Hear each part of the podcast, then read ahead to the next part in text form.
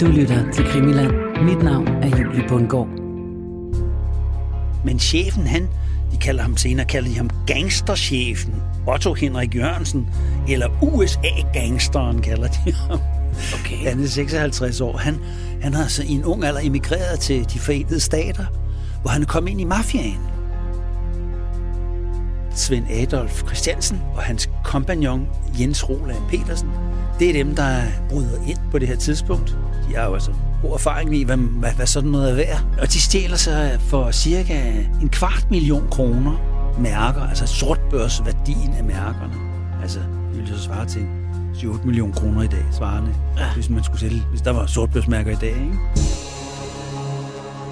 Det er sidst på eftermiddagen, og det begynder langsomt at tynde ud i antallet af kollegaer omkring sporområdet ved Hillerød Jernbanestation. DSB-arbejderen Axel Andersen går mellem svællerne, og hans varme ånde forvandles til damp, når den rammer den kolde, klare decemberluft. Han skulle egentlig bare flytte lidt forskalningsbrædder fra en vogn til en anden, men der holder jo en godsvogn lige der på et øde område. Han har før haft heldet med sig, når han har lavet sin nysgerrighed råde og stukket hovedet ind, for at se, om der var noget, der skulle med hjem. Og går den, så går den vel, siger han til sig selv. Han stikker hovedet ind og ser, at der ligger flere pakker pakket ind i karduspapir. Han rykker lidt i det grove papir for at se, hvad det må er, og så snart det går op for ham, gyser han næsten indvendigt. Jackpot. Det er en sending rationeringsmærker. Han begynder at hive pakkerne ud. Der er rigtig mange, og han må gemme dem, så han kan få dem med hjem senere. Mens han omhyggeligt går og skjuler pakkerne under en bunke sveller, kører tankerne i hovedet på ham. Hvor man han kan afsætte dem? Hvem skal man snakke med? Og så den tanke, der trænger tydeligst igennem. Hvor meget man han kan få for dem? Velkommen til denne uges udgave af Krimiland-serien Æderkoppen og min morfar. Mit navn er Julie Bundgaard, og jeg er din vært her på programmet. Og så er jeg også barnebarn til Røde Ejner, der var en svindler og en bondefanger i årene omkring 2. verdenskrig. Og udover det, så var han også vores indgangsvinkel til denne her Krimiland-serie, hvor vi kigger nærmere på en af de mest kriminelle perioder i dansk historie. En tid, hvor varemangel og rationering forgyldte dem, der turde bryde loven og handle med rationeringsmærkerne på den sorte børs. I samarbejde med vores faste ekspert, forsker og forfatter Christian Holtet, så dykker vi ned i kriminalsagerne fra årene omkring 2. verdenskrig, og i denne her uge, der ser vi nærmere på manden i midten af Æderkop-sagen, nemlig Svend Åge Hasselstrøm. Og i særdeleshed, hvordan han kom i besiddelse af de mange rationeringsmærker, der var med til at etablere hans forretning. Det her er 28. afsnit af Krimiland-serien Æderkoppen og min morfar. Et afsnit, vi kalder for Æderkoppens store kup. Men inden vi ser på, hvordan Svend Åge Hasselstrøm stiger fra at være en sådan mere eller mindre ukendt forbryder, til at være en af de helt store spillere i den kriminelle underverden, ja, så sætter vores ekspert Christian Holte os lige ind i, hvordan Hasselstrøm allerede fra starten af krigen, og selvfølgelig rationeringen, formåede at score lidt ekstra profit på mangelvarer. Der er vi jo altså så i begyndelsen af 2. verdenskrig, eller lige før 2. verdenskrig, der er han jo øh, ejer han et par, par cigarforretninger, øh, hvor han sælger øh, cigaretter under bordet, om man så må sige, eller til sortbørs, sortbørspriser der efter 39, hvor krigslovgivning sætter ind. Øh, der, det gælder om for ham at få så mange, øh, ved det, så mange tildelinger som muligt, og derfor anskaffer han sig forskellige cigarforretninger, fordi øh, der er rationering på de her tobaksvarer, så man får tildelt per per cigarforretning, så skal man godt gøre, hvor meget man sælger, og sådan, og så får man sådan et vist antal cigarer, cigaretter og så videre. Mm. Men Hasselstrøm gør ikke det. Han sælger de varer, han får tildelt i forretningerne. Nej, der er næsten altid udsolgt, desværre. Og jamen, det er jeg meget ked af, at de må hellere gå hen et andet sted, fortæller han, da han selv står i en senere for han jo folk til at stå i dem. Mm. Men, men så sælger han så de her cigaretter til overpriser, selvfølgelig på værtshuse og på gader og stræder osv., der har han så også folk til. Og der er han, der er han altså sådan sted lidt op i graven. Han starter jo egentlig som Alfons, øh, har nogle piger, der går og trækker for ham og sådan noget. Ikke? Men han så tjener lidt penge, så investerer med de cigarforretninger. Som ikke sælger nogen Som cigar. ikke rigtig... Jo, selvfølgelig sælger de, men det, det, det er ikke der, hvor han tjener sine penge, for der er jo kun sådan en lille avance på det. Den store avance er, når man sælger det sort, uden rationeringsmærker, så er prisen jo mere end det dobbelte af, hvad man ellers ville kunne få for den i cigarforretningen. Mm. Så det er sådan en ulovlig handel, øhm, og det, det tjener han nogle penge på, og skaffer sig en vis kapital. Og da så der er forbrydere, der begynder at finde ud af, at der er penge i de der rationeringsmærker, hvis man kan sælge dem, så tænker han, det er et marked, jeg må ind på. Så Svend O. Hasselstrøm begynder altså sin rationeringssvindel ved at på lovlig vis få tobaksvarer til sine cigarforretninger, men så sælger han dem til overpris på den sorte børs, i stedet for at sælge dem på normal vis i forretningerne. Han får dog hurtigt øjnene op for, at der er flere penge at hente på varemanglen. Så Hasselstrøm kaster sig over rationeringsmærkerne, noget der har for stor betydning for den efterfølgende straffesag mod ham og Linde. Da sagen den bliver øh, behandlet ved landsretten i 1951, øh, Først er den blevet behandlet ved byretten i 1950, hvor Hasselstrøm får 6 års fængsel, og Linde får 4,5 års fængsel de to æderkopper der, øhm, så bliver den så appelleret, øh, og det er anklagemyndigheden, der appellerer den, øhm, og det tror jeg jo det også, de to gør. Nu kan jeg ikke lige huske, om de, hvordan det er, men så bliver den appelleret, så kommer den til landsretten, og så holder statsadvokat Erik Bæk sådan en proceduretale, hvor, han, hvor det helt, handler mest for ham om at få dømt Hasselstrøm til, øh, for, for, for dømt Øh, Linde til noget mere. Hasselstrøm har fået seks år, det synes de egentlig er meget rimeligt, men Linde har kun fået fire et halvt år ved byretten, så derfor går de meget ud af, hvordan de skal fordømme Linde. Og de holder en helt fantastisk lang tale, som er utrolig sådan kraftpræstation oratorisk. Den kan man jo læse ind på, på en hjemmeside, vi har lavet, øhm, som hedder Dobbelt Danmark. Men han holder også indledningsvis en tale omkring Svend Hasselstrøm, hvor han sådan prøver at sætte ham ind i en, i en sammenhæng. Jeg kan lige citere fra, fra hans øh, procedure. Han siger, jeg vil gerne indlede med Svend Aage Hasselstrøm. Han var jo dels den store sortbørsmand og Lindes marker og uundværlige redskab. Linde støbte kuglerne, og Hasselstrøm skød dem af. Man kan få en lille anelse om omfanget af Hasselstrøms sortbørsaffære, når der henses til Hasselstrøms erkendelse af, at han fra 1940 til 1945 ved handel med cigaretter og rationeringsmarker havde tjent 65.000 kroner. Han omsatte både tobaksvarer, strømper og preservativer, og den slags kom til ham fra mange kilder. Mærkerne fra de tre store tyverier, Gentofte, Hillerød og Esrum, plus et stort parti handlede i torvecaféerne. Øhm, og de, de, de, mærkerne for disse tyverier, de havnede med usvigelig sikkerhed hos Hasselstrøm, og der var lige så usvigelig en sikker gevinst.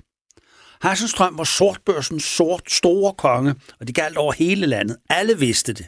Han lagde vist nok heller ikke selv skjul på det. Det er socialt og underartet at udnytte en krisesituation her i landet med vareknaphed og de følgende forsøg på retfærdig fordeling af goderne.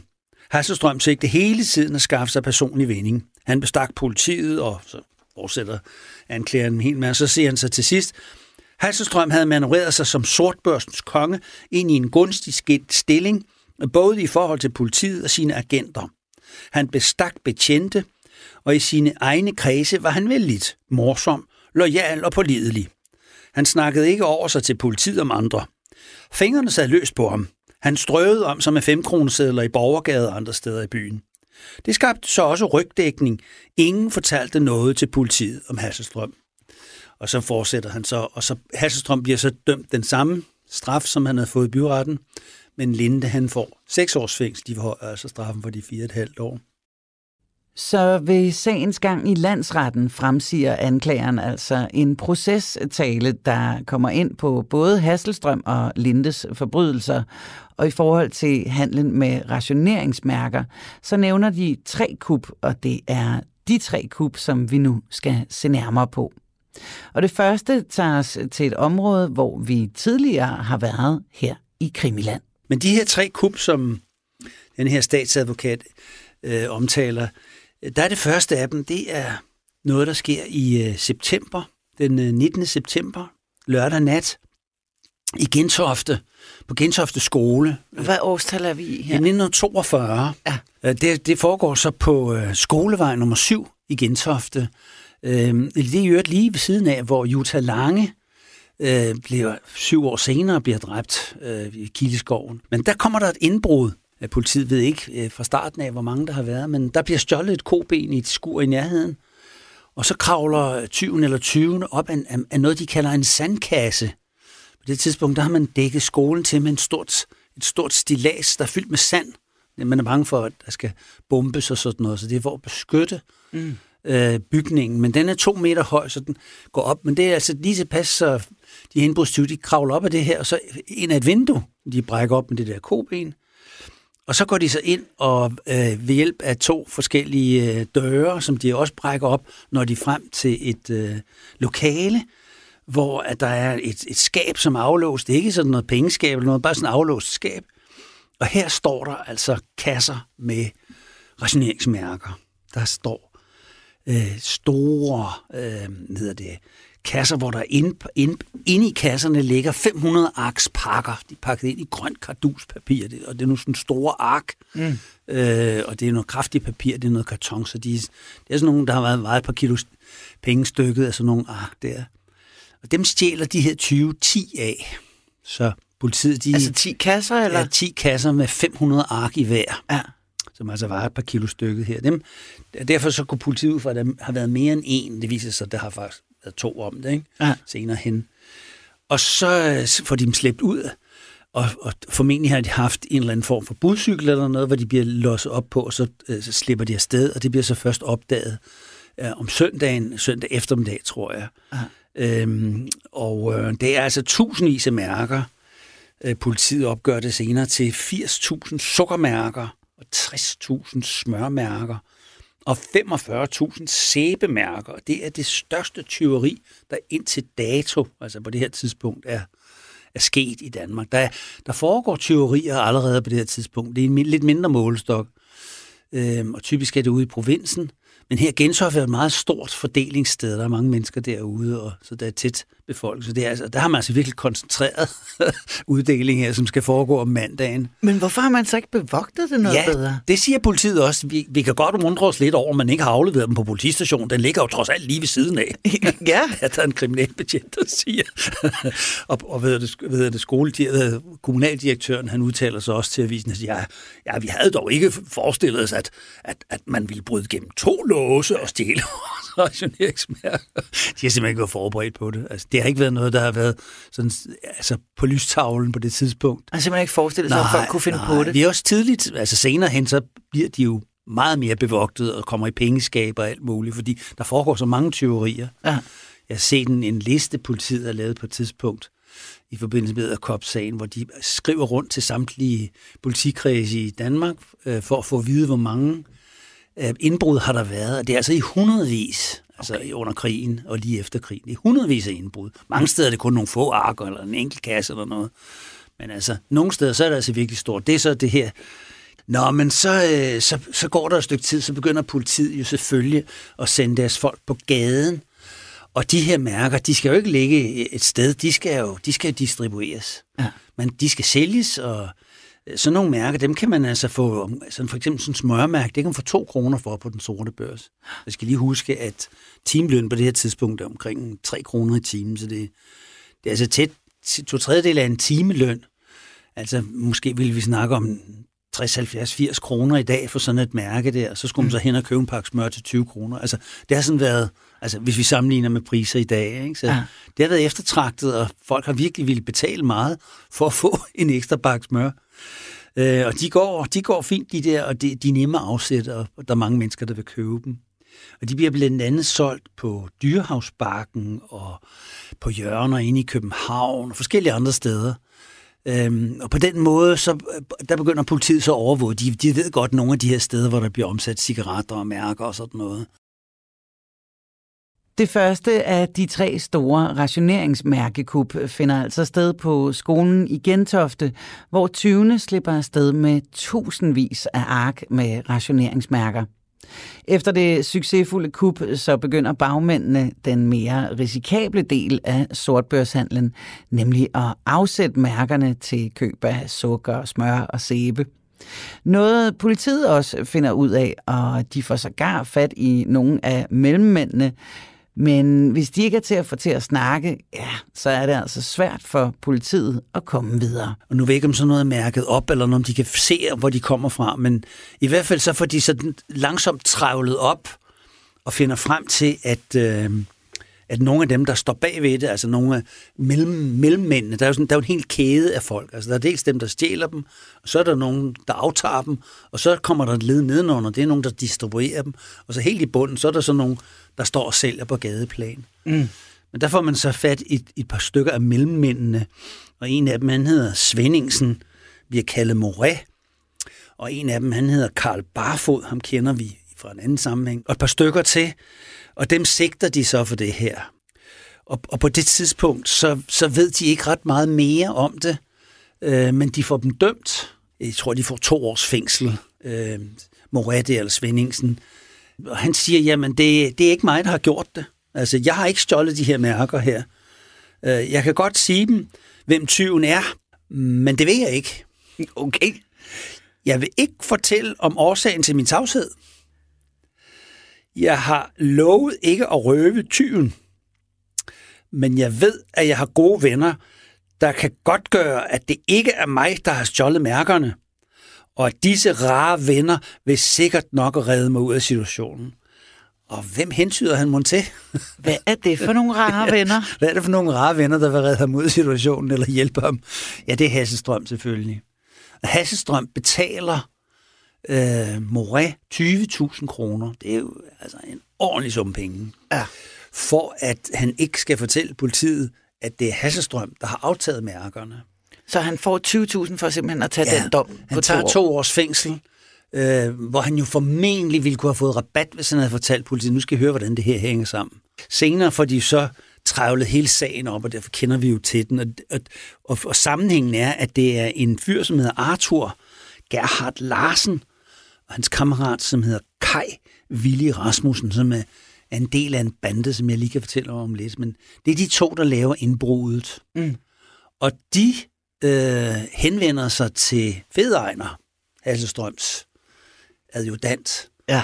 Og han siger, at vi vil godt købe de mærker. Der. Han får så penge Hasselstrøm, og så køber de mærkerne, og den giver de så til Svendingsen Moret der, som så sådan en slags øh, distributør. Han, er ikke, han står ikke på gaden selv og sælger, men, men det er han så folk til. En af dem, det er så Karl Barfod. Og Karl Barfod, han er provinsmand. Han, han rejser rundt i provinsen og sælger dem. Han bliver, han bliver dømt for at have solgt, 90.000 af de mærker der. Oh, altså formentlig, formentlig via nogle andre. Han har, han, han, han, hans officielle erhverv, det er markedsrejsende. Og han har sådan en tivoli, han rejser rundt med også. Okay. Nogle gange, jeg tror, det er sådan en spillebod, han har, eller noget med noget. Jeg har set, han har, han har fået trykt nogle spillemærker, som ah. i blandt samlere eftertragtet. Der findes ikke så mange af dem, hvor der står Karl Barfod på. Men, men øhm, så han har nok folk til at hjælpe sig lidt, men, men han bliver altså dømt for det der. Han får også et par års fængsel for det der. Men det er, altså, det er altså denne Arthur Larsen og hans kammerat Kai Willi der, som har stjålet mærkerne, afsat det til Moret, og så er det Hasselstrøm, øh, som har finansieret det, og de distribuerer det så.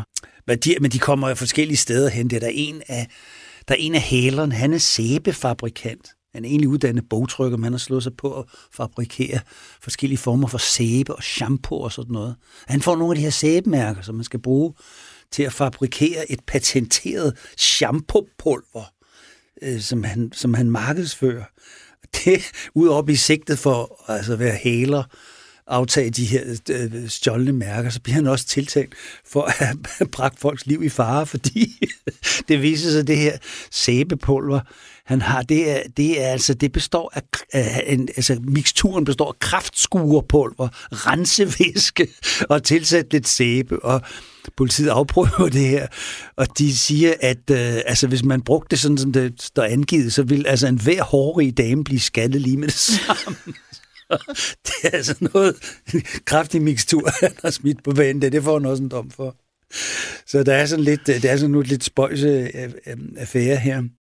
Mærkerne fra kuppet mod skolen i Gentofte bliver altså stjålet af Arthur Gerhard Larsen og Kai Willy Rasmussen, som giver dem til Moret, som gennem fedeegner sælger dem til Svend Åge Hasselstrøm. Og de ender med at blive solgt af gadesælgere, som for eksempel Karl Barfod. Men der skal gå flere år, før sagen bliver optravlet, og i mellemtiden så bliver mellemmanden Moret og den rejsende sælger Karl Barfod idømt fængsel for deres omgang med rationeringsmærkerne. Og selvom politiet presser Moret til at fortælle, hvem bagmændene er, så holder han altså sin mund. Mod en betaling på 20.000 kroner fra Hasselstrøm, naturligvis. Men ham, der er tyven, Arthur Gerhard Larsen, det, han, er, han er jo en del af en bande, øh, som opererer her i krigens, øh, øh, under krigen, og også lige efter krigen. De, de bliver faktisk ikke opdaget før efter krigen. Øhm, og det er i forbindelse med hele optravlingen af sagen det, at det ligesom kommer frem, hvordan det egentlig hænger sammen. Men altså, så derfor så fortsætter ham Arthur Gerhardt. Han, han, er, han er en del af den her bande her. Han er ikke sådan den ledende mm. i den bande. Han er sådan en af de der, der bliver sendt i byen. Altså, de andre får idéerne, og så bliver han sendt i byen. Blandt andet ud til, til Gentofte skolen der for at stjæle de der mærker der. Men chefen, han, de kalder ham senere, kalder de ham gangsterchefen, Otto Henrik Jørgensen, eller USA-gangsteren kalder de ham. Okay. Han er 56 år. Han, han har så i en ung alder emigreret til de forenede stater, hvor han kommet ind i mafiaen. Nå for så. Og blevet altså en mand der, som altså, øh, øh, specialiserer sig i beskyttelsesforretninger. Altså det vil sige, man, man har sådan en kvarter, hvor så skal de forretningsdrive betale beskyttelsespenge til mafiaen. Altså, ja. det er selvfølgelig mod, mod dem selv, om man så må sige. altså betale nogle penge for, at vi ikke kommer og ja, smadrer din butik. lige præcis, lige ja. præcis, ja. Og, det, og så tror jeg nok, han bliver involveret i et mord. Jeg har ikke helt kunne finde ud af historien, men det, jeg skal prøve at forske lidt mere i det. Men, men han får 15 års fængsel i USA. Okay. Og det er på det tidspunkt der i 30'erne, der sidder der altså rigtig, rigtig mange gangster i fængsel, så de er sådan lidt overfyldte fængslerne. Så dem af dem, som de sådan tænker, de kan slippe af med, dem, dem siger de, at vi har et tilbud til dig. Altså hvis du emigrerer USA, rejser med den førstkommende båd tilbage til dit fædreland Danmark, så vil vi afkorte din straf. Altså, tror jeg, han sidder ikke ret, han sidder ikke så forfærdelig lang tid, i hvert fald ikke de alle 15 år. Så bliver han så smidt ud af USA, kommer han tilbage til Danmark, og så slår han ned som gangsterbandechef. Kan man jo lige så godt. Ja. Nu har man erfaring og han har fra erfaring, han har jo professionelle metoder og ved, hvordan man skal gøre sådan noget der. Og der er en af dem, han så får hyret, det er Arthur Gerhard Larsen der. Og i, i de 10 år, hvor de opererer, der laver de altså et utal af kub. Øhm, altså de... Øh, de laver indbrud forskellige steder, og altså pengeskabskub og så videre. Han, han specialiserer sig også på et tidspunkt, der, der får han faktisk et lovligt job, hvor han sælger tyverialarmer. Og øh, det foregår på den måde, han kommer hen til de her forretningsdrivende og siger, Hvad, har I ikke lyst til at købe en tyverialarm? Den er altså virkelig god. Altså, hvis der bliver indbrud, så ringer den lige med det samme. Nå, jamen, det vil vi da godt købe sådan en der. Den er fin, værsgo, her sådan en. Så er der nogen, der siger, ah, det har vi ikke behov for, vi har aldrig haft indbrud her. Nå, siger han så, okay, jamen, den er fin, så går han, så noterer han lige den ned der på overgade 14. Okay, fint. Tre dage senere, så kommer der indbrud i Borgade 14 og de smadrer ruden, og så går der 14 dage, så kommer Otto Henrik Jørgensen, USA-gangster, der forbi. Var det noget med en tyverialarm? Jeg har hørt, de har haft indbrud. nu kunne vi måske godt være ja, og det er der så rigtig mange af dem, som tænker, at det var måske meget fornuftigt. Der er sikkert også nogle af dem, der tænker, ja, hvem er det egentlig, vi beskytter os imod? Er det ham der selv, der har lavet de indbrud der?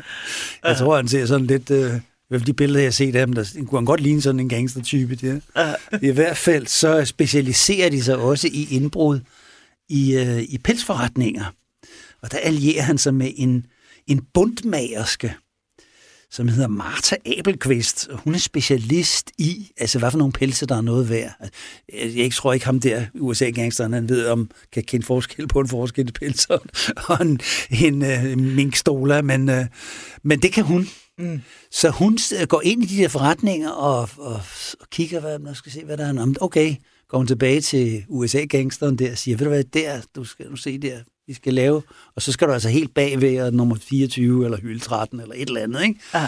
hvor det nu kan være han. Og nogle gange hun også selv med på indbrudene. Så det er den, du skal tage, og den, og den, og den. Okay, afsted. så hun bliver så også dømt. Hun bliver sigtet for at været med i 30 indbrud, den her bundmagerske han har, han har også en, øh, en af de andre i banden. Han har, ham synes jeg lige, vi kan nævne, for han har sådan en pudsigt navn. Han hedder Jens Sjællenglad Madsen. Det er et fedt navn. Men han er så uheldig. det, er måske, det er måske på grund af navnet. Han, en gang så, så laver han et indbrud, og så, så, så, så, så, så, så er der et par flasker whisky og nogle cigaretter og sådan noget. Han har åbenbart ikke fået noget et stykke tid, så han begynder sådan rigtig lidt det der whisky der, og begynder at ryge på de der cigaretter, så går han, går han ellers i gang med det der pengeskab der. Så han er jo sådan set ikke travl, men han sidder og nyder det der, så bliver han selvfølgelig fanget, fordi det tager for lang tid, han larmer for meget. En anden gang laver han et kup sammen med en på en S-togstation på Godthopsvej. De har taget en stor jernstang med. De tror, de kan åbne pengeskabet, men det kan de så ikke. Den, den, er ikke, den er ikke anvendelig til det. Så står de og klør sig lidt i håret. Hvad skal de så nu gøre? Og, mm, ja, okay.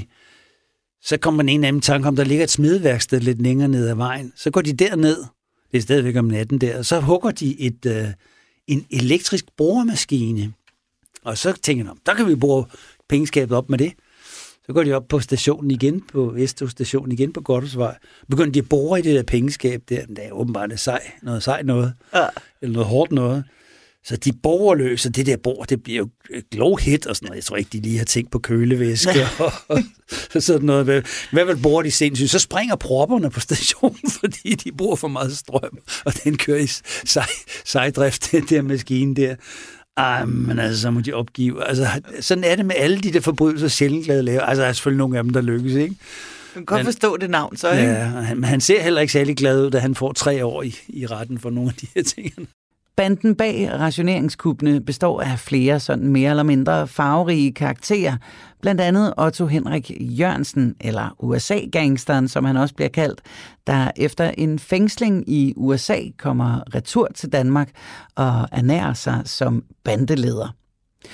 Gruppen beskæftiger sig primært med indbrud, indbrud, der nærmest kurateres af bundmærsken Martha Abelqvist, som har forstand på skin, der øh, naturligvis også er med i den farverige bande, sammen med den uheldige Jens Sjællenglad Massen. Og ligesom både Sjællenglad og bundmærsken ender med at ruske trammer, så skal resten af banden også en tur i fængsel. Jeg tror faktisk, det er Arthur Gerhard Larsen, der er det svage led i kæden. Fordi på et tidspunkt får han to års fængsel øh, for, for at have været med i det der øh, Gentofte skolevejskup der, ikke? Og der sidder han kun et halvt år. Og det er noget under normen, kan man sige. Ikke? Normalt jo. så vil man skulle sidde to tredjedele. Ikke? Så det er meget, han har fået for god opførsel. Ja, han skulle have siddet i hvert fald sådan en halvanden års tid eller noget. Man sidder kun et halvt år. Ah. Og der tror jeg, det er sådan nogle af de der, det er det samme, der sker med Fedeegn, og han får også afkortet sin straf mere end normen. Og det er fordi, de har hjulpet politiet. Ja. Så indstiller man sådan via Kriminalforsorgen. Han kan godt slippe ud lidt, lidt tidligere. Ikke? Så jeg tror, det er måske det er ham, der angiver, eller, eller bliver presset af politiet. Ikke? Mm. Men øhm, så, og, og, og derfor har de en hel del på USA-gangster, der så på et tidspunkt så siger han, jeg kan godt gøre, gøre det op her. Det er jo også irriterende hele tiden at blive indkaldt til, til afhøringer, så nu får det overstået, ikke? Og øh, så, bliver han, så, så fortæller han så forskelligt om de her kup her, så siger han, altså, det svære er jo ikke at bryde ind og stjæle tingene. Nej, altså det svære er at transportere varerne bagefter, uden at blive set. Det, det er den virkelige kunst, siger han så. og han er meget stolt af en bestemt teori, han har lavet i et hotel ved højlysdag, hvor han er gået ind og gået op på nogle værelser, han har formentlig i forvejen vidst, hvor han skulle gå hen, og fylde to kufferter med værdifulde sager, og gå ud, som om han en af gæsterne, fløjten og smilende og og på hat med porten og så videre, bestiller en taxa og kører væk. Rimelig nem kub. Det er rimelig nem kub, men det, det kræver selvfølgelig en vis kold blodhed og evne til at kunne se fuldstændig normal ud og sådan noget. Det, det er sådan noget, det han er god til. Øhm, han, han, han er sådan lidt stolt af sin forbrydelse, da han bliver, da bliver, han, da han bliver sigtet i, i det her, og så bliver til, senere bliver han tilsat i rensespørg. Dommer, undskyld, her dommer, må jeg lov at stenografere? At dommeren spørger, om man skal skrive sine erindringer eller noget. og så siger han, nej, det kunne være, at jeg måske skulle appellere. Og det, det tror jeg så også, han gør. Han får faktisk en hård dom. Han bliver idømt fire års øh, sikkerhedsforvaring. Og det er, det er sådan, altså, det er, det er sådan ret, ret streng straf. Han bliver ikke idømt fire år, han bliver idømt sikkerhedsforvaring. Mm. Og det er en tidsubestemt straf.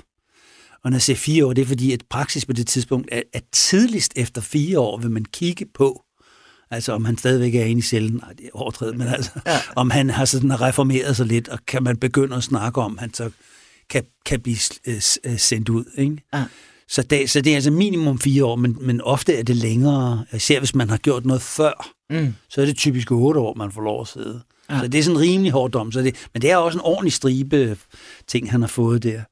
Arthur Gerhardsen får nedsat straf for at være ekstra meddelsom og øh, snakker om de forskellige kup, som han blandt andet har lavet sammen med USA-gangsteren Otto Henrik Jørgensen, der selv ender med en dom til sikkerhedsforvaring. Men 20-bandens kup mod skolen i Gentofte er ikke det eneste, hvor Hasselstrøm trækker i trådene. Det næste store kup, som, øh, hvor Hasselstrøm er aftager af, af mærkerne, det er øh, på Hillerød Jernbanestation. Der har vi så et par år øh, længere fremme, i december 1944. Der er der en øh, ekstra arbejder ved DSB. Han hedder Axel Andersen, en 30 år. Han går, han skal flytte nogle ting der, og de skal arrangere nogle vogne og så videre. Så er der, holder der en godsvogn på Hillerød Jernbanestation der, og så kigger han ind. Han, det gør han sikkert tit, kan jeg forestille mig. I hvert fald, når vi hører, hvad han ellers laver. Altså, og det er tit, han får lidt med hjem der, ikke? Mm. Øh, men der kigger han ind i det der, så ser han, der ligger alle de her pakker ind, ind, indpakket i karduspapir. I det her tilfælde, det er brun karduspapir. Øh, nogle store pakker. Så river, river han lidt i papiret. Og sådan noget. Jeg tror, han har en mistanke om, hvad det kan være. Og den er rigtig nok. Det er rationeringsmærker. Selvfølgelig. Oh, oh, det ser interessant ud. Så tager han 7.000 ark, og det er altså øh, det er mere, det er 2.000 mere end, øh, end hvad hedder det, det er på Gentofte. Det var altså 10 pakker. Ja. Så han tager altså, ja, hvad bliver det så, 14 pakker ja. og slæber ud. At det, han kan jo ikke gjort det på én gang, så han har rent nogle gange, men der er åbenbart ikke nogen, kigger på ham der på Hillerød station der. Så rent ud, så gemmer han det under en bunke svælder, og så går han så hjem, og øhm, som natten, så kommer han så henter de der, familie af flere omgange. Jeg ved ikke, om han har en med eller sådan noget.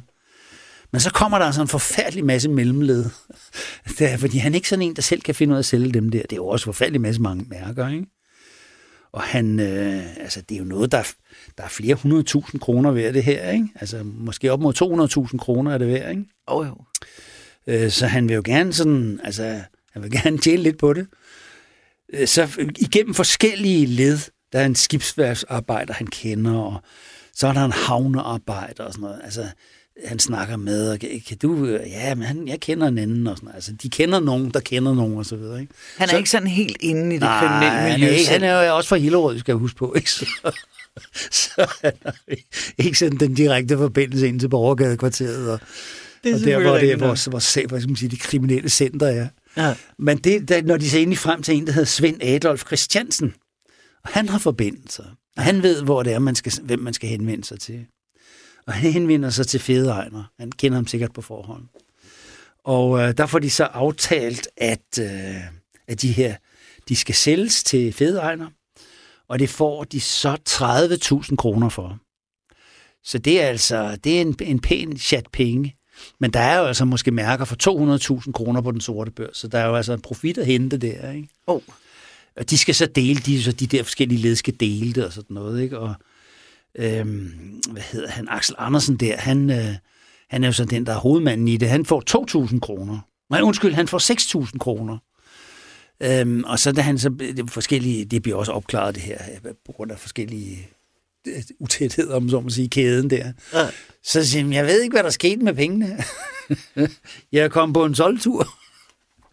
Og så vågnede jeg op i en grøft, så havde jeg kun 2.000 tilbage. Så han, han har altså solgt øh, noget, der svarer til, hvad ved jeg, altså... 4.000 kroner? 4.000 gange 30 eller sådan noget, ikke? Altså, en, Ordentlig bytur. For en 100.000 kroner solgtur, vil vi kalde det i dag, ikke? Eller deromkring. Øh, den anden, en af de der havnearbejderen der, han får også, han får også en 4-5.000 kroner. Men han bliver arresteret i en anden sag, fordi han har også lavet noget ulovligt. Så han bliver arresteret dagen efter, at han har fået sine penge. Han har selvfølgelig gemt dem. Og så, så får han 8 måneders fængsel. Øh, men nu, der er vi jo altså her i december 44, så da han kommer ud, så er det blevet efterår 45. Og der har man så i mellemtiden byttet penge ud, så, så han får ikke en krone. Jeg får ikke få en krone glæde af det. Han kan ikke gå hen og sige, øh, undskyld, jeg sad i fængsel, så mit tyveribytte er på 6.000 kroner. Det vil jeg gerne vækst. Jeg kunne jo ikke komme ud lige den dag, I vekslede det. Så de er bare tabt. Nå, han er sådan lidt uheldig der. Ekstraarbejderen ved DSB, Axel Andersen, nærmest snubler over 7.000 ark med rationeringsmærker, som han med en næsten selvfølgelighed tiltusker sig. Men for at sælge mærkerne, så må han igennem mange led. Men han når til sidst til en, der kan få fat i fedeegner, som køber mærkerne for 30.000 kroner, hvoraf Axel Andersen ender med 6.000 kroner, som han i øvrigt bruger 4.000 af på en særdeles vild bytur. Så det var to ud af de tre store rationeringsmærkekupper. Nu har vi kun det sidste, men som øh, til gengæld også er det største af kuppene tilbage. Så kommer vi frem til det allerstørste af kuppene, og det er det såkaldte Esrum-sag. Og der altså, der er vi efter krigen. Det er øh, hvad hedder det, i øh, december 1945 om natten på Esbønderup Nødebo kommunekontor i sovnrådsformandens kontor, der er der en boks eller en pengeskab, og der, der ligger de her, øh, de her ved det, øh, er rationeringsmærker. Det er en ordentlig bunke, det er en ordentlig bunke kasser, der ligger derinde i det der pengeskab. Det er formentlig fyldt op til, til randen, om man så må sige. Og det er ham, som vi hørte om for lidt siden, Svend Adolf Christiansen, og hans kompagnon Jens Roland Petersen. Det er dem, der bryder ind på det her tidspunkt. De er jo altså god, god erfaring i, hvad, hvad, hvad sådan noget er værd. Mm. Øh, og de stjæler sig for cirka øh, en halv, en kvart million kroner mærker, altså sortbørsværdien af mærkerne. Altså, det ville så svare til en 7-8 millioner kroner i dag, svarende, ja. hvis man skulle sælge, hvis der var sortbørsmærker i dag, ikke? Ja. Øhm, og, og Svend Adolf, det, han har jo så forbindelser til, til Fedejner, så han kontakter Fedejner, og Fedejner, han kontakter Hasselstrøm og siger, hvad, er vi interesseret i det? Ja, siger Alstrøm, det kunne vi godt. Hvad skal de have for det? Ja, de vil jo have 60-70.000 for det. De ved jo godt, de har for en kvart million. De ved jo godt, godt de ikke får en kvart million, men, men altså en tredjedel synes de jo nok måske, de skulle have lov til at have, ikke? Ja. Ah, siger Alstrøm, ah, den skal trykkes, den skal trykkes. Nå, så bliver federen sendt afsted der. Den, den skal altså trykkes, den pris der. Nå. Ja, okay, så må de jo så forhandle om det. Og så bliver det så aftalt, at, øh, at Svend Adolf øh, og Jens Roland, de skal komme ind til byen, og så skal de så forhandle om de her, øh, hvad det skal koste. Altså, de, de går klar, at vi bliver nødt til at gå ned i pris, fordi... Men altså, omvendt ved de jo også, at det er ikke mange steder, man kan få altså, sådan et beløb udbetalt. Altså, vi snakker jo noget om, der vil sige en million kroner i dag, ikke? Ja. At de skal have, altså for at stjåle de her mærker her og give dem videre til Hasselstrøm. Men det bliver så aftalt, at de skal mødes på Café Rico. Og Café Rico, den ligger på øh, hjørnet af Dronnings Tværgade og Borgergade, lige skråt over for, hvor Hasselstrøm bor i Dronninggården. Den kan faktisk kigge ned på Café Rico. Jeg tror faktisk også, han ejer den gennem nogle stråmand. Det er i hvert fald et af hans faste værtshuse. Ja. Øhm, men, øh, og det, og det, er så, det bliver så aftalt, at de skal mødes der klokken halv syv eller syv. For inden da, der er, der er, hvad hedder det, møde, så øh, øh, og Halsestrøm og vores gamle ven Richard Jensen, formanden. Mm. De mødes på restaurant Rex, hvor de sidder og drikker lidt om eftermiddagen der, og skal have lidt smørbrød og hygge sig lidt, inden de skal over og lave forhandlinger. Øh, og så der er så lidt diskussion efterfølgende, da det her skal rulles op i retssagen, om hvor meget Richard Jensen er med i det selv så er han ikke rigtig med i det, altså. Han har ligesom vendt døve øre til det. Han var bare nærmest ja, i rummet til stede. Jeg var ikke, vidste ikke lige, jeg bliver afhørt flere gange om det der. Han, ved, Richard Jensen bliver, er, bliver jo dømt på det her tidspunkt i en anden sag omkring nogle benzinmærker, ah. som også er noget, der er noget svindelagtigt i. Ikke noget af det er trygt, og noget af det er stjålet, som han er med til at distribuere. Men så, øh, så, skal de, så, så skal de så over på Caverico, og så øh, kommer så de her Øh, to gutter her, Jens Roland og Svend Adolf, de kommer så over, og så, øh, så begynder man at forhandle om det der, og man bliver så enige om, at de skal have 48.000 kroner. der bliver de så prisen altså presset ned, og det, nå okay, så må de så nøjes med det, og det men det er jo også mange penge stadigvæk. Stadigvæk. Senere så viser det sig, at, at ham Jens Roland, han har stukket nogle af mærkerne til side. jeg prøver at smindle dem. Det opdager de selvfølgelig, de tæller de der mærker. Meget nok, så må han betale nogle af pengene tilbage igen, Jens Roland der. Men, men så er det sådan set, øh, sådan, sådan set de øh, klar der. Så, men så skal de jo have mærkerne. Jamen, de ligger i Hillerød hos min gamle far, siger Svend Adolf Christiansen der. Nå, jamen, øh, hvordan, hvordan får vi fat på dem? Ja, vi, skal, vi må have en bil eller noget, siger de så. Nå, okay, så sidder de og snakker lidt. Så siger Halstrøm, jamen, hmm, han er, øh, jeg tror ikke, Halstrøm har kørekort. Jeg tror heller ikke, øh, Fedeegner har. Ja, så må vi få Linde til at køre. Jeg ved ikke, om det er, fordi Linde han skal være med til at finansiere det, eller, eller de, han skylder dem tjeneste eller et eller andet. I hvert fald så bliver øh, øh, sendt op til baren for at låne en telefon. kan Rico, så skal han ringe til Linde og sige, kan du ikke, kan vi ikke, kan du ikke køre for os? Vi skal til Hillerød og hente noget, noget interessant, ikke?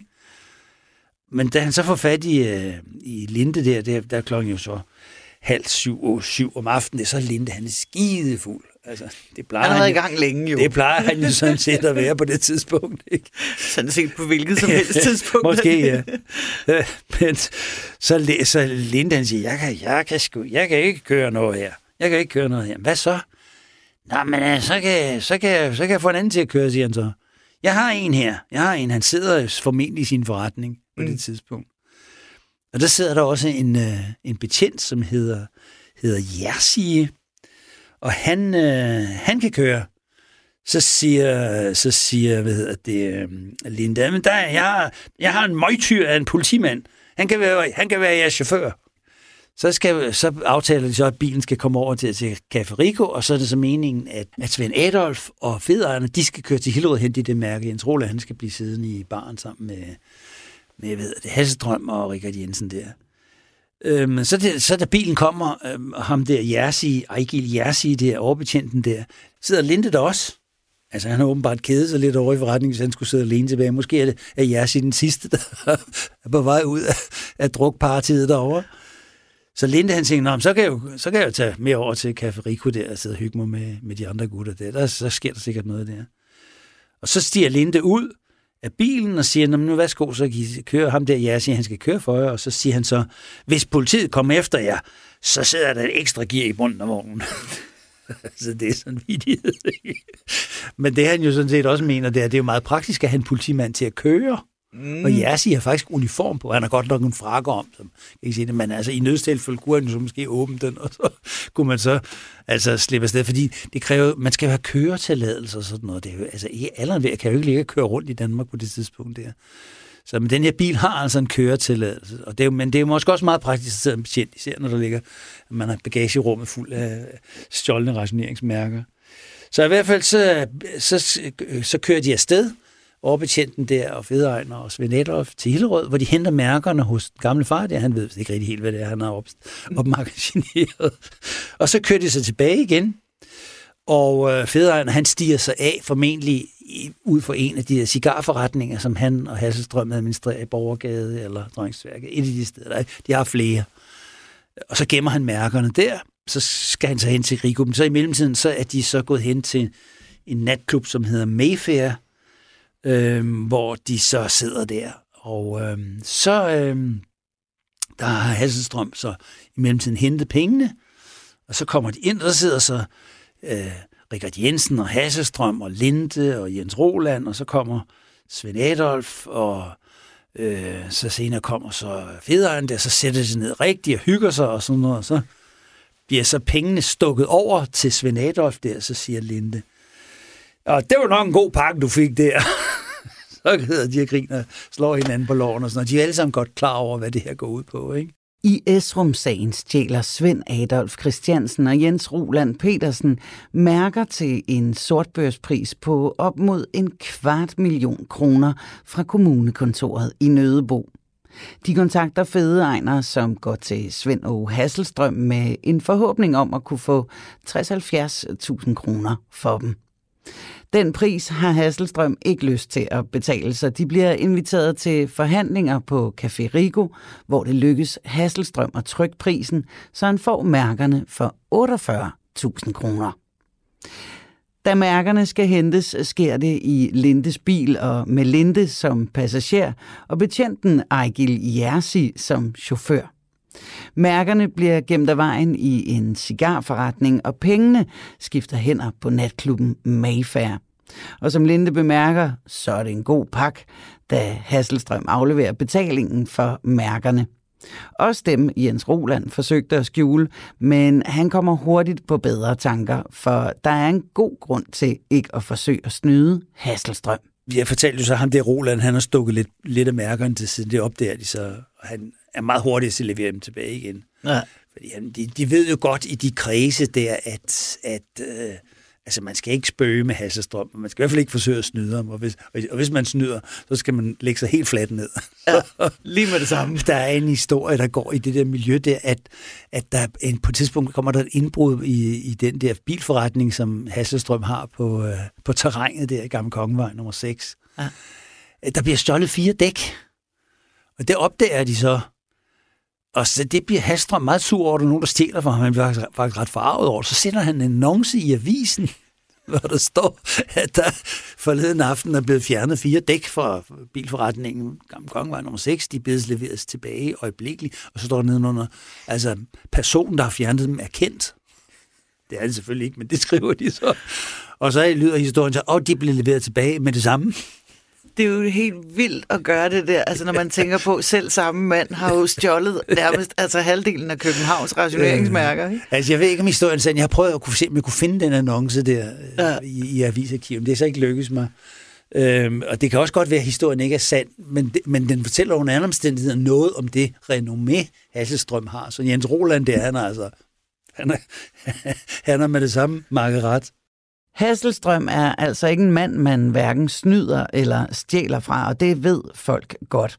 Han slipper afsted med at være aftager på flere store mærkekup, men øh, da den store æderkopsag ruller, og flere af hans tidligere kompaner har aflagt tilståelse, som inkriminerer Hasselstrøm, ja, så kan han ikke rigtig slippe udenom længere. Men så kommer jo hele, hele hvad skal vi sige... Øh æderkopssagen, og i den forbindelse, så bliver det så rullet op, at de her forskellige mærkekub, ikke? Ja. Øhm, og, og i starten, så vil, så hvad hedder det, øh, så vil Halstrøm ikke indrømme noget som helst. Mm.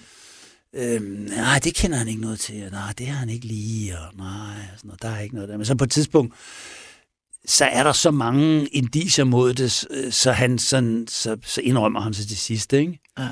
Øhm, men det er først efter, at øh, Jens Roland har aflagt tilståelse, en fuld tilståelse til politiet. Og mm, interessant nok også, Linde har fortalt om historien. Okay.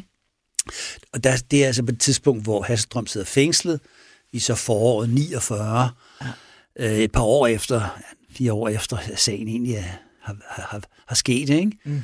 Øhm, og så siger, så siger det, og det opdager så øh, Hasselstrøms sagfører, han hedder Ventegodt.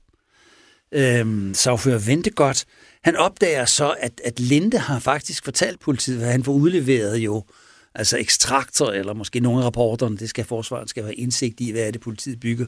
Så han kan godt se, at, at Jens Roland har aflagt fuldt tilstå, men Jens Roland har ikke skrevet rapporten under. Og det er lidt interessant, som for en sagfører, han skal jo udnytte en hver svaghed hos politiet. Normalt så skal øh, den person, der afhørt, så skal han skrive rapporten under. Det er de alle sammen. Men, en gang med glemmer politimanden det, ikke? så er den ikke skrevet under. Så er den sådan set retsligt set ikke noget værd. En teknisk detalje. En tek- lille teknisk detalje, men den kan bruges i retten. Ja. Og på et tidspunkt vil de så forlænge øh, fængslingen over øh, Hassestrøm, og, øh, og der er sådan set ikke nogen underskrevet rapport, men så opdager jeg så jo vente godt, at Linde har faktisk fortalt om historien. Så, øh, hvad hedder det, Hasselstrøm, han bliver så fortsat fængslet. Og det, den historie fortæller han så til Erne Hasselstrøm. Han sådan lidt, ja, vi kunne jo nok have fået ham fri, og sådan noget. Måske overdriver han lidt sin egen sagførevne, det ved jeg ikke. Men vi kunne jo nok have fået ham fri, hvis ikke det var for ham Linde der, som jo altså efter min mening jo nok har talt lige lovlig meget over for, over for politiet, ikke? Mm. så bliver Erna stiktosset, da hun hører det der. Så far hun, far hun dronningen gården over, over i gang til Kong Kongevej, og lige ind på, på, til Lindes kontor der, hvor han sidder og måske er han i gang med dagens første whisky. Og så råber og skriger hun. Det er din skyld, at Svends fængsling er forlænget. Hvis du holdt din kæft, så havde de kun haft den Roland-rapport der. Den var ikke underskrevet. Det, du, du, du er et svin. Du er et svin. Hun råber og skriger, så græder hun. Ja, meget ophidset hun. Jeg skal sørge for, at du bliver skudt, siger hun så. Du er ikke bedre værd. Jeg skal i hvert fald nok finde et eller andet ulovligt på dig, så du kan blive knaldet. Og hvis det ikke det lykkes, så finder jeg nogen, der afgiver falsk forklaring mod dig. Hun er, hun er vred. Hun er knaldende vred. Og personale, de bliver afhørt om den der sag senere. De den står og lytter ved døren, og der er altså virkelig råbt og skrædet. Linde, han, det, han har ikke så meget hår på hovedet, men altså det der er, det bliver blæst godt tilbage. så hun er, hun, hun er ikke bange for at altså, true med mor og bål og brand. Altså. Øh, og senere, da Hasselstrøm øh, bliver afhørt, øh, i, altså, hvor, hvor Linde også er blevet fængslet, det er så lidt tid senere, øh, så stiller han sig op øh, i retten der, så siger han, øh, øh, han kommer ind i retssalen der, så øh, de er ved at afhøre Linde, og så skal Hassestrøm ind og vidne, så værdiger han ikke Linde et blik. De har alle sådan helt lidt på hinanden og sådan noget, men det gør han ikke her. Og så skal han så afhøres om noget andet, og så siger han så, inden jeg begynder, vil jeg gerne have lov til at gøre Linde opmærksom på, at når jeg i dag vidner mod ham, så er det fordi, jeg har erfaret, at han har slagtet mig. Og jeg synes, det er gemint. Så siger politiadvokaten der, Dorn Jensen hedder han, han er også undersøgelsesleder, men han fungerer som politiadvokat der. Så siger han, altså undskyld, det er ikke det, vi skal have frem. Ja, det er det, jeg vil have frem, siger Hasse Strøm. og, så, og så vidner han ellers mod Linde og begynder at fortælle nogle af de ting, som de har været med til at lave. Ikke? Ja. Og så er han færdig, så kigger han ned på Linde, så siger han, tak for sidst. så, at det er simpelthen der, det begynder, det der, fordi ja. de, de slader jo totalt ja, fordi, meget om hinanden. Det er fordi, jeg tror, at uh, Linde har ikke været med til at finansiere den her mærkehandel. Det er ikke noget, han gør sig i. Mm. Og da han så bliver afhørt af politiet om det, så er han jo, der er han jo hårdt presset. Ja. Og der tror jeg, en siger, var du ikke med den aften? Vi har hørt fra, fra Jens Roland, at du var med den aften, og der blev snakket om nogle mærker, og der blev nogle penge, og ja, jo, ja, måske kunne der have været et eller andet om sagen, eller sådan. Han i hvert fald et eller andet antyder nu. Jeg har ikke lige se, selv set den rapport. Jeg kunne ikke finde den i... Den ligger sikkert et andet sted, men jeg kunne ikke lige selv, øh, jeg kunne ikke lige finde den på det tidspunkt der, hvor jeg kiggede efter den. Så, men jeg kan forestille mig, det han har sådan sagt, og det, det er det, de bruger ja. som argument for at, at fortsat varetægtsfængsling. Det, hver 14. dag skal de jo hele tiden have, øh, de skal hele tiden have, hvad hedder det, øh, øh, fornyet fængslingsgrundlaget øh, mod Hassestrøm han har jo, han sidder på et tidspunkt, så, så bliver han så, øh, så sidder de i retssalen, og så skal de aftale, at han skal fængsles i 14 dage, og så, øh, så hvad hedder det, øh, så bliver det så lidt diskussion. Det er, det er op til sommerferien. Og så, øh, så siger dommeren, har de, har de nu tilstået det hele? Ja, siger Hasselstrøm. Ja, jeg kan i hvert fald ikke komme med mere. Ja, det siger anklageren. Det er også muligt, at vi måske kan komme med flere sikkelser. Ja, så må det blive på min egen risiko. Så siger han, kan vi, kan vi forlænge til fire uger øh, fængsling der? Ja, siger dommeren, så fire uger. Øhm, øhm, ja, der har jeg ferie, siger så dommeren der.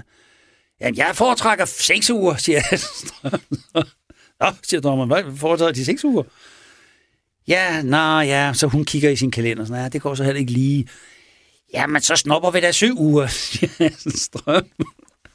Og så siger Dom, nå, men den er fin. Okay, så mødes vi igen den 2. september. Ja, ja, til den tid falmer skoven jo så trint om land. så han napper et par ekstra uger der, for lige at gøre dommeren glad med hensyn til kalender og ferie. Så hun kan holde ferie. Han er sådan lidt en, en frisk type der. Så de, de kører altså løs med de der forskellige historier der, og øh, øh, altså Hasselstrøm bliver jo dømt også for de her øh, kup her. Altså ikke for at have, have lavet teorierne, men for at have stået bag ved dem, og for at have aftaget mærkerne, altså for hæleri, og for at, af, at få solgt dem senere hen. Mm. Og han indrømmer selv, at han har tjent mange, mange tusind kroner på det. Penge, som politiet jo ikke finder, alle sammen i hvert fald. Han får en konfiskation, jeg tror en kvart million konfiskerer de, øh, og, og bøder og så videre. Øh, og hele de her, he, alle de her sager bliver rullet op efterfølgende, så det er kun noget af det, der bliver opklaret lige efter. Svend Åge Hasselstrøm ender altså med, som vi også har fortalt flere gange, at skulle sidde i fængsel i seks år for sine kriminelle aktiviteter, der blandt andet indebærer handlen med de stjålne rationeringsmærker. Under retssagen bliver han angivet af sin kompagnon Johannes Linde, som i første omgang bliver dømt fire et halvt år. Men som for forlænget straffen, sådan så han også får 6 års fængsel, da dommen bliver stadfæstet. Efter sin løsladelse i 1953 formår Hasselstrøm at holde sig ude af både mediernes søgelys og ikke mindst fængslet. I tiden efter sin fængsling ernærer han sig blandt andet som pengeudlåner, og han når at leve et langt liv med sin kone, og ender til sidst sine dage i 1996 i en alder af 85 år. Det var, hvad vi havde plads til i denne uges udgave af Krimiland. Mit navn er Julie Bundgaard, og jeg har klippet og tilrettelagt serien her i samarbejde med Frederik Holst. Og som altid, så har vi fået kyndig hjælp af vores ekspert, forfatter og forsker Christian Holtet. Hvis du vil høre mere Krimiland, så kan du finde alle afsnittene i Radio 4's app eller på radio4.dk. Og på Facebook, der kan du finde os, hvis du søger på Krimiland. Krimiland er produceret af Wingman Media for Radio 4. Tak for i dag, og tak fordi du lyttede med.